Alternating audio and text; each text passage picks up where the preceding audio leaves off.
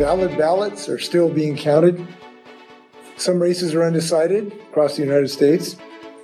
And I just think uh, there is something we all need right now uh, during this process.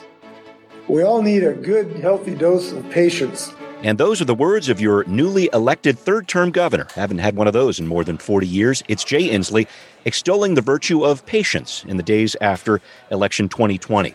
We are recording the show as former Vice President Joe Biden appears to have the votes he needs to win the presidency, but he's facing a series of legal challenges from President Trump so we're going to put a little national, little local politics in the mix, add a dollop of cream, a spoonful of understanding, because that's the way we do it on Seattle News, Views, and Brews, your Seattle area political podcast. I'm Brian Callanan. I'm a host on Seattle Channel. The views expressed here are my own, and I am joined by my co-host, faster than a speeding bullet, stronger than a locomotive, able to leap at least two-story duplexes in a single bound. That's Kevin Schofield of Seattle City Council Insight. Hello, Kevin hey, three stories on a really good day, but you know, right. this is not a really good day. So I'll, yeah, I'll pace take, yourself, pace you yourself. Know, if, I, if, I, can get over my, you know, my my step stool. To, yes, you know, that's that's an I'm accomplishment. Okay yeah. All right, we give thanks also to City Grind Espresso. They're the background noise sponsor for the audio podcast. Of course, the coffee stand on the first floor of Seattle City Hall, closed during the pandemic, but they're still open for takeout at their Henry Art Gallery location. Please support local businesses, people. We also thank our patrons who support us on Patreon. And if you're listening to this, hey, a few bucks a month is really all it takes. And we do need your help to keep this enterprise afloat. So if you support local independent journalism, so important during these times, please consider giving to us at Seattle News, Views, and Brews on Patreon. And finally, a big thanks to Converge Media for airing the video version of this podcast. All right, we're going to go in, go in full throttle on right here, right now. So, we're going to tackle a big milestone ahead for the Seattle City Council's budget process in a minute, but I want to start, Kevin, with some reactions to the election in the race for president, a legal battle I, I know ahead for President Trump, which I think we all expected here. But I will say, in looking at a lot of these battleground states, Trump's efforts to say, hey, everybody, don't vote by mail, don't vote by mail, it appears his supporters might not have voted by mail, but Biden voters, a lot of them did. And as we see these mail in ballots start to come in later, they get tallied up in these later counts in a number of these races, but not all of them. A significant number have swung Biden's way. Just some initial thoughts on the presidency, Kevin. Yeah, and let's not forget that the reason that a lot of these mail-in ballots are being counted so many days after the mm-hmm. election mm-hmm. is because Republicans sued in many of these states. Yes. And, and, and Republican legislators changed the rules mm-hmm. so that they couldn't start counting until election day. Right. Several, or maybe the day before election day. But yeah. you know, unlike here in Washington State, where they've been counting ballots as they came in. Yep. Right. And, and yep. it was perfectly secure. No information leaked about about you know how the ballots were going. Mm-hmm. But in many other states, that was just simply not allowed. Right. Yeah. So they had no choice but to count all these. They could have, you know, they could have had the vast majority of those ballots, you know, counted and announced immediately at 8 mm-hmm. o'clock on election night. Right. But but they chose not to do that. Yeah. Right? And so here's where we are with it. Yeah. Right? So this is this is a problem of their own making. Yeah, yeah, and I just it's one of these pillars of democracy when we talk about voting here. This is going to be a very uh, fraught time ahead. I know for our country yeah. in discussing this, yeah. so we'll we'll be keeping an eye on that. But I want to look back locally here, Kevin, and I'll start with Seattle Proposition One, the Seattle Transportation Benefit District, where Seattleites worried about taxing themselves for more bus service. Heck no, more than eighty percent of voters in favor of that. Maybe not too surprising. There was no formal opposition to this measure. But Kevin, I'm just thinking about this after all that hand wringing on the Seattle City Council. Should this be a 0.01% sales tax increase or 0.015?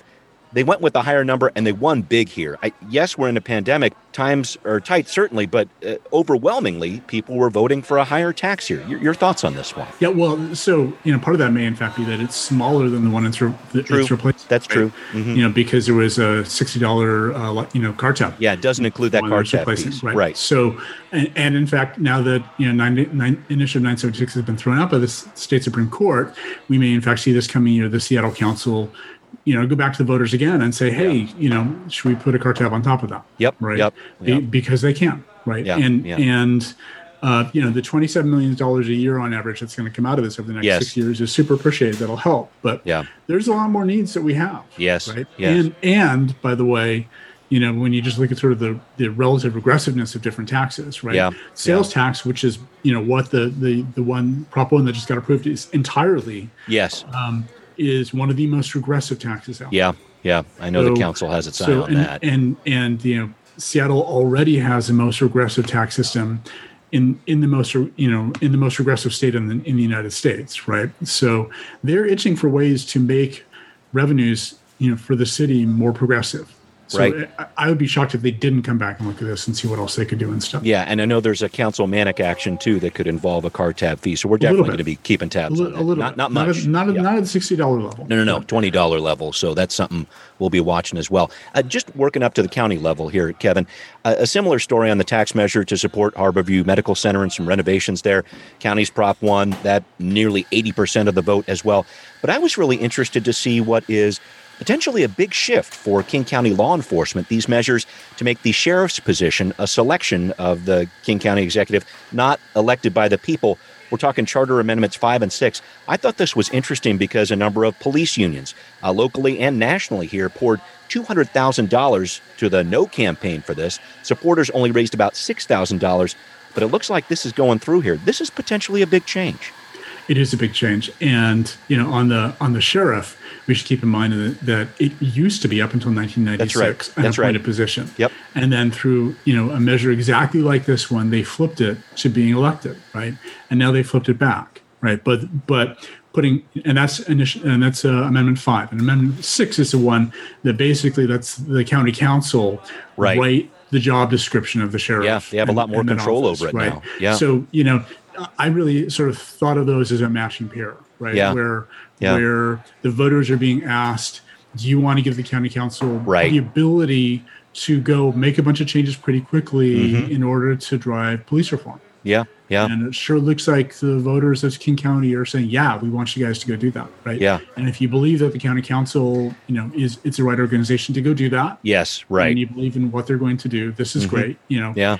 You have to temper a little bit by really realizing that you know they can undo their changes That's using true. the same mechanism. Yeah. Right. You know, yeah. this isn't this isn't a one-off deal.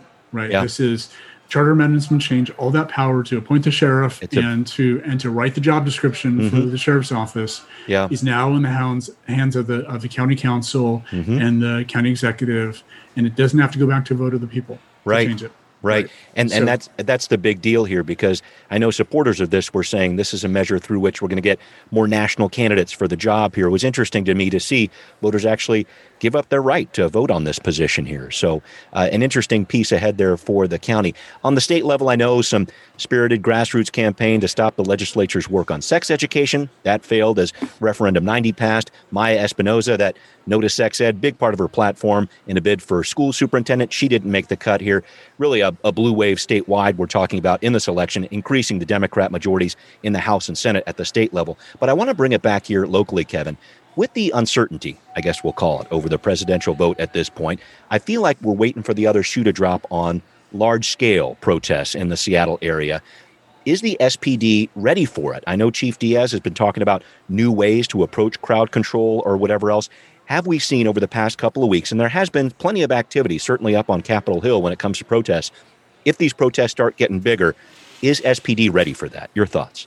Yeah, it's interesting. So, you know, the, uh, interim chief Diaz has set up basically the responsibility for protest response in in a very what, he, what he calls his community response team. Yes, that's right. Being sort of precinct by precinct across the city. There's one mm-hmm. group that's spearheading, which you know, to the extent that he's also trying to drive kind of faster changes and yeah. uh, in, in in their policies for doing this mm-hmm. is, is is probably a good thing. They've got a lot of you know training to push out to a yes. lot of officers because it, it, involves a lot of officers to respond to these you know yep. correctly to make sure everybody's really on the same page. That's right on how to do this. Mm-hmm. Um, so far, largely it seems to be working. What they mm-hmm. seem to be doing more, at least sort of anecdotally, is trying to do more arrests of individuals and crowds that are misbehaving. Right. So rather than you know when when a protest when there are a small number of people in a protest are turned violent. Yes. Saying okay you know we're declaring this to be an unlawful assembly or a yeah. riot and everybody mm-hmm. must disperse. Yeah. Much more surgical about going and saying okay we're going to pull out of this crowd yeah. the, the real misbehavior. Yeah try try to pinpoint the people who are breaking the windows or whatever else. Make those arrests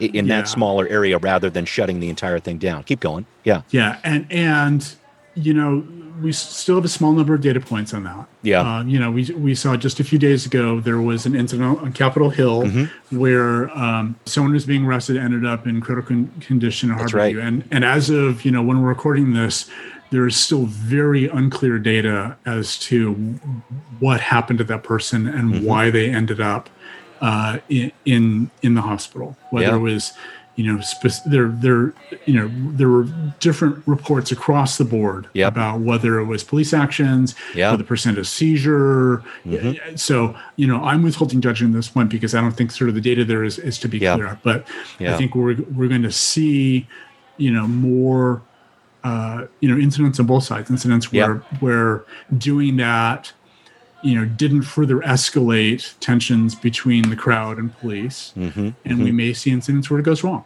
And yeah we'll just have yeah. to see how that plays out. Yeah that, that incident you're talking about there specifically certainly a test for the spd and i know they will be facing some more tests ahead. So thanks for that breakdown kevin. I'm going to move on to now hear this Okay, so this is where we break down a soundbite from the past week. And here's one from Councilmember Teresa Mosqueda. She's the budget chair for the council. She's laying out the deadlines approaching the council when it comes to changing her budget balancing package, which she's set to come out with on the 10th of November. So we're talking about those good old Form Cs, as they're called. Form A, hey, I've got an idea. Form B, okay, now this bill has at least three sponsors. Form C, all right, you want to make some changes to the budget shares balancing package. You're going to have to figure out some extra math here, cuts to cuts to things or more income to make that work. Here's Councilmember Mosqueda breaking it down. The deadline for Form Cs to change the balancing package is 10 a.m. on Thursday, November 12th. And any proposal that increases appropriations at that time must be self-balancing. Okay, so Kevin, we're recording the show just before the budget chair of the council lays out her balancing proposal on November 10th. And this is the time the council members are going to be considering a lot of these different changes here. Tell us where we are because not a not a lot of ton of meetings, uh, public meetings right now, but a lot of work certainly going on behind the scenes as council members try to figure out these Form Cs. Right. At the beginning of last week, um, council members got an update on revenues, and yep. there was actually some good news. Some there. good news there, right? But even if there wasn't good news, basically it gives uh, the budget chair Mosqueda sort of a hard target to hit. Here's mm-hmm. how much money you have to spend. Yep, yep, right, right. And then from there, she looks at all the Form Bs and said, okay, which of the you know, and and the relative priorities based upon what council members said in, in co-sponsoring them, mm-hmm. and puts together a package yep. that balances. Yep, right. Yep. And she's going to deliver that on Tuesday. Yep. Yep. And from there, the council members can make uh, you know further changes. Councilmember Sawant has already said she is going to you know put back in some of the things that didn't make the cut. Yeah, you know, right. there's some things that didn't even get really uh, you know, a, a, full hearing as yes. Form Bs because she couldn't find two sponsors. That's right, right. Um, there's going to be some disappointments and other things. You know, there what we saw from the Form Bs was a mix of earmarks for district-based things yes. and mm-hmm. you know personal pet projects of, of council members, as well as some bigger issues around yes you know community safety and police and right. transportation and all that. Homelessness sure. And, yeah. and so you know a few of those are going to go a second round. Yeah. Um, but uh, you know after tuesday after the balancing package is out there anything mm-hmm. that anybody proposes has to be self-balancing. Yeah so yeah. you're going to spend more money. They got to say where that money is going to come from yeah, and that's and that's going to be a challenge. Uh, let me let me dive into one of those issues when you talk about community building, community safety here too. This Black Brilliance Research Project. You wrote about this on SCC Insight. This is a group made up of decriminalized Seattle, King County Equity. Now, the council asked them through a participatory budgeting process make some recommendations, and we do have this preliminary report now. Kevin, your thoughts about this study and the recommendations that we're seeing there? Yeah, so um, King County Equity Now and Decriminalize Seattle were asked by the City Council to put together this participatory budgeting process, right. which is really going to have more, much more of an effect on 2022 budget. So next, so they're going to be spending the first part of this coming year, you know, kind of running that whole process, so that okay. their, their hopes are by next fall when they're writing the 2022 budget, the city council will have lots of great input and you know sure. has the time to really sort of do all the hard things they need to do to, sure. to make that happen. Yeah, but, these are big but, changes we're talking about. So so what what they got last week was a preliminary report. Yep. Right from from the you know the research that that these groups have been doing. Mm-hmm. And you know, you can think of this research as qualitative research, yes, know, as opposed to quantitative, right? Right. It, they haven't spelled out their methodology. They mm-hmm. haven't uh, sort of given numbers behind this is the number of people yeah. reached. Here's the percentage of people in the community who believe yes. this is the priority, whatever. So it's but qualitative. It's sort of, they are doing the outreach. It it's first impression, like. yeah. and qualitative yeah. research is important, right? Yes. If you talk in, in social science uh, research circles, it's important. And and you know, if you think of the participatory budgeting process mm-hmm. as sort of the ultimate quantitative research effort, right? Okay. Let's get yeah. a bunch of people to kind of vote, mm-hmm. literally vote on what on numbers, most yeah. important, mm-hmm. right? Then what the qualitative research does is before that it tells you what issues you need to be asking people to vote. Yep. On. Yep. Right. Yeah. So they got a bunch of input on that. Of course. Is it yeah. really, you know, tight enough that they're that that they're going to be able to the city council is going to be able to use it to make a ton of like important changes now in 2021 budget yeah nah not really yeah yeah it's you know it's a it's a little bit of ammunition for some of the things they want to push for and we'll kind sure. of see how it goes from there at, at least it, it, provides a certain roadmap here i wanted to talk about one last budget wrinkle here kevin when it comes to uh, police funding perhaps uh, the city's talking about changing its approach to bargaining with police unions Councilmember Herbold, Mayor Durkan talking about this last week. So before, it was just the Office of Police Accountability was advising the city. Now all three of the city's accountability groups, the OPA and the Office of the Inspector General, the OIG, and the Community Policing Commission, the CPC, will be involved, as well as a council, a council central staff member what impact do you think this is going to have, Kevin? I know this is always a delicate process here, but now it sounds like the council are going to have more involvement, and the community potentially is going to have more involvement. Yeah. So, so let, I mean, let's let's put a stark contrast here. So normally, when any contract, and including the SPOG and SPMA, which is mm-hmm. the you know the two the, unions, the unions. The, yep. the, SPMA is a union for the the sergeants and lieutenants. In, yep, yep. In, in SPD. Um, when those two unions bargain with the city, usually it's the director of labor relations for the yep. city, who's mm-hmm. part of the executive branch, yep. and you know somebody from the mayor's office sitting at the table bargaining with them, right? Yes. And they have to report to those those two folks have to report to what's called the Labor Relations Policy Committee, mm-hmm. which is five city council members and three representatives from the executive uh, right uh, uh, executive branch from the mayor's yep. office. Yep. Uh, so those eight people basically set the priorities and the parameters for bargaining and and the labor relations director then goes and basically drives the bargaining at the table. Okay. Right? Um, so labor relations policy committee and the mayor can go talk to whoever they want to talk to, but you know there aren't a lot of seats at the table when this is going on. Right. Okay. That's how it's okay. been run. Yeah. And now what they're saying is, and what you can see here is is, um, I think I interpret this as. Um, the city government right, really trying to present a united front. Right council and mayor these, coming forward. Again, yeah, they know that they have some hard negotiations. There's mm-hmm. a lot of stuff they want to ask for, and, yep. and the unions are going to push back. Of course, and so they're trying to maximize the political capital that they have going mm-hmm. to them, so they can really establish a united front. So they've got, um, you know, more people at the table. City yeah. council is going to be at the, is, have a seat at the table, right? Yeah, and uh, the OPA, OIG, and CPC. Yes maybe sitting at the table. Okay. Right? Okay. What, what they've said here is that the labor relations director can invite them to sit at the table if yeah. they want. Mm-hmm. Right. But they will, but they will, they are formally advisors now on right. the process and they will be in the loop as to how the negotiations going all the way through. Right? Yeah. Yeah. So, and my guess is, you know, at, at least, you know, some of the time, one of them is going to be sitting at the table. Yeah. Right. No, I, I think to follow through on that process and, for and sure. And this is this is a big thing the CPC has wanted. They mm-hmm. really wanted time. to be able to sit at the table and sort of represent the community. Mm-hmm. You know what they haven't asked for. Well, what lots of people have asked for. What, what they haven't said they're going to do uh-huh. is open up. You know, make make make the negotiations completely and what happens daylit. Table, yeah. Yeah. Um, public right? yeah, and, yeah. and, transparent. And right. under state law, they really can't no. do that. Right. right. And I just just to give a quick background on this, Kevin, I think a lot of this stems from 2017, the council passes its big ordinance to make sure police are more accountable there. 2018, the mayor was very much in charge of these uh, negotiations with the different uh, police guild and, and the unions for the for the police. And I think a lot of people felt a little let down by that that contract that came out of that in 2018 and and i guess we're here at this right. point now i want to make sure i set yeah, that and, out there yeah and but a lot of that the way a lot a lot of the way those negotiations with spog turned out mm-hmm. are because of state law yeah and, and so the other interesting thing going on right now which is i actually think super important really determine a lot of the imp, you know the impact of these changes the impact of these mm-hmm. next round of negotiations with both of these unions yep is you know, there's a lot of folks in in in the state legislature right now, and and the governor mm-hmm. who are gearing up to push through some changes to, right. to police accountability. Right, yep.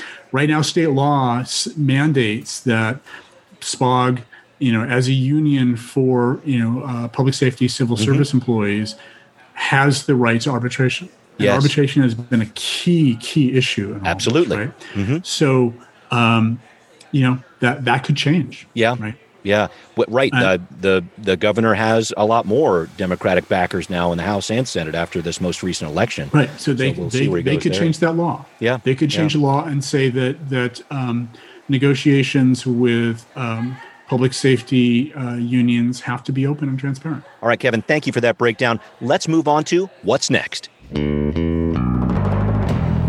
Okay, so Mayor Jenny Durkan right now is trying to respond to some of the anger and frustration expressed by the Downtown Seattle Association and others about what they call a public health and public safety crisis in our parks.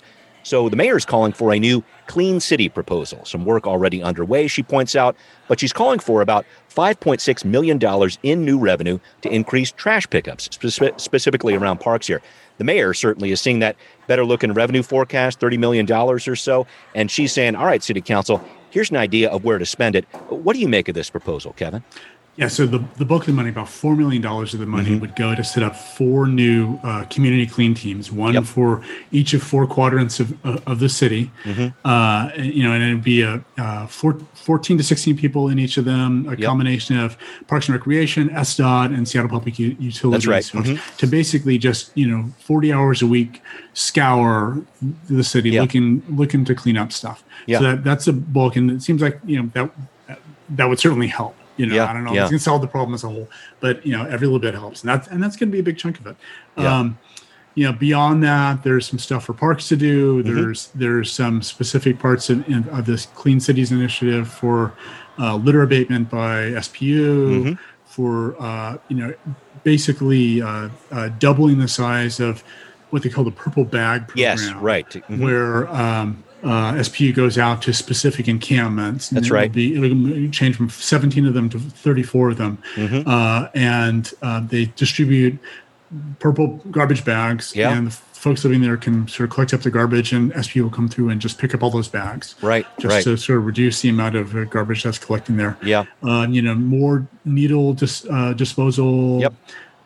Infrastructure uh, you know, a graffiti team going graffiti around. Graffiti rangers are going to be increased. Graffiti right? rangers, they'll increase it by about 20%. So there's, mm-hmm. there's a variety of different things. It's not one thing, it's a bunch of things. But again, the yeah. bulk of it is these four teams, yeah. you know, one per quadrant of the city. Mm-hmm. Um, there, it, it's only asking for funding for four months in 2021. So, right. you know, so we'll, we'll see what happens from there. Yeah. But um, what impact is it going to have? I wanted to make sure we went down that path. Yeah, you know, it, it'll it'll you know, if it works, it'll certainly, you know, clean up a lot of the garbage. Yeah, and, right. And a lot of the other sort of public health hazards. Right. Um, Not a complete it, answer to what the DSA was looking for, I don't think, yeah, but, and, but a start. But, you maybe? know, yeah. we're, we're, we're stuck at the moment because yeah. we're still in this COVID pandemic. Mm-hmm. And, mm-hmm. Um, and that means that, you know, we're trading off in one way, you know, the public health risks of having a homeless population living in parks and streets mm-hmm. and, you know, mm-hmm uh, green belts and things like that. Sure. Versus the public health risks of having a homeless population that's constantly churning around the city, yeah, moving from place to place, yeah, right. Potentially, you know, what impact would that have? Right, around, yeah, right. Yeah.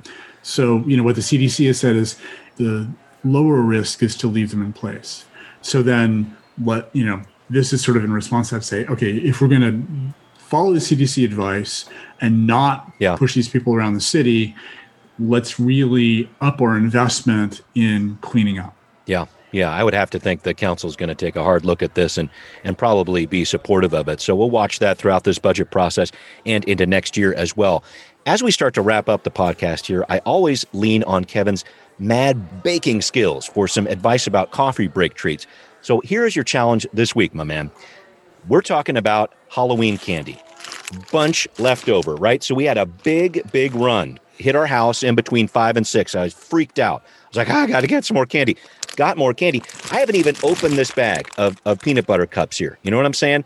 And I don't want these in the house, but office isn't really open, so I can't just throw them on the desk there and hope that, you know, people will take care of it that way. I don't really want to donate to the food bank. That's probably not too cool to be doing something like that, not overly healthy. What do I do? Do I have any answers here for this leftover candy at the house? I, I need that that baking cookie miracle thing to happen to happen to me, Kevin. What do you think about that? Oh, I think the answer is simple. Oh, it is. You, okay, good. Yeah, you send the peanut, peanut butter cups to me. Ah, I love, I, I love them. Uh, why did why didn't I not, think not this so through? much the other candy bars, but peanut Yes. butter cups. I'm I'm all about the peanut Reese's I peanut butter see. cups. Okay. Yeah, All right. So, so that and, and you know, all listeners out there, that, that's not true for you know. Don't, don't all of you send me your your, Right. your Halloween candy. That would be Yeah. bad. Right? Yes, You know, right, I'll just right, kind of right. like blow up, and I won't fit in the you know. no, we want we don't want that. Yeah. No- None of us want that. My doctor definitely does not want that. But, No, you know, no. Okay. Your bag of leftover peanut butter cups. Yeah, I, I, see. I'll just take care of that. I see. Okay. All right. I didn't know the answer was that simple, but, but now simple, I know. As always, Kevin, I appreciate the input on public affairs and uh, now some new knowledge in terms of candy consumption. Thank you, sir. My pleasure. Always, as always. All right, the next time, folks, you want to know what's happening in local politics, give us a listen on Seattle News Views and Brews. Find out what's brewing here. Subscribe on iTunes or Spotify. Please support us on Patreon if you like what you're hearing. Thank you so much for listening and thank you for your support. Thanks also to everybody watching on Converge Media. We appreciate you too, and we will see you next time. Seattle News, Views, and Brews is an independent production of Callanan Media Services. Copyright 2020.